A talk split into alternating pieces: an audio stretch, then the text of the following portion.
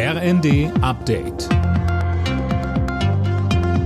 Stündlich neu. Auf den Punkt informiert. Ich bin Anna Löwer. Nach zahlreichen Angriffen auf Einsatzkräfte in der Silvesternacht werden die Forderungen nach Konsequenzen laut. Die Debatte um ein Böllerverbot nimmt neue Fahrt auf. Lisa Schwarzkopf berichtet. Attacken auf Einsatzkräfte mit Böllern und Raketen. In vielen Städten eskalierte es in der Silvesternacht. Das muss ein Ende haben, heißt es von der Gewerkschaft der Polizei Berlin. Sie fordert ein weitgehendes Böllerverbot. Pyrotechnik werde gezielt als Waffe gegen Menschen eingesetzt, so Landeschef W. Die Deutsche Umwelthilfe unterstützt das. Geschäftsführer Resch sagte, Deutschland habe eine Aggressivität in einer noch nie dagewesenen Form erlebt.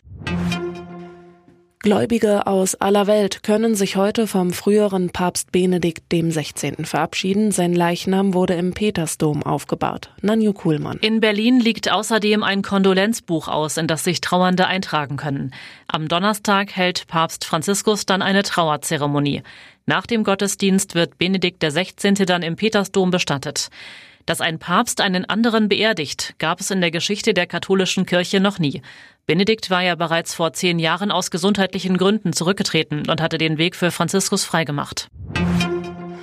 Mit dem Jahreswechsel ist das Ende für den gelben Schein gekommen.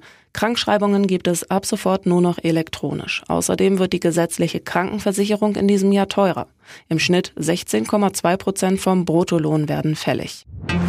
Finanzminister Lindner geht davon aus, dass hohe Energiepreise das neue Normal sein werden. Der Bild am Sonntag sagte er, Gas über LNG-Terminals ist schon aus logistischen Gründen teurer als russisches Pipeline-Gas. Das Preisniveau bleibt also höher, aber ohne ruinöse Spitzen, so Lindner. Bei der Vier-Schanzentournee hat Oberstdorf-Sieger Halvor Egner Granerüth auch das Neujahrsspringen in Garmisch-Partenkirchen gewonnen. Hinter dem Norweger landeten der Slowene Andrzej Lanišek und der Pole David Kubacki. Die DSV-Adler Andreas Wellinger als Achter und Karl Geiger als Elfter verpassten einen Podestplatz klar. Alle Nachrichten auf rnd.de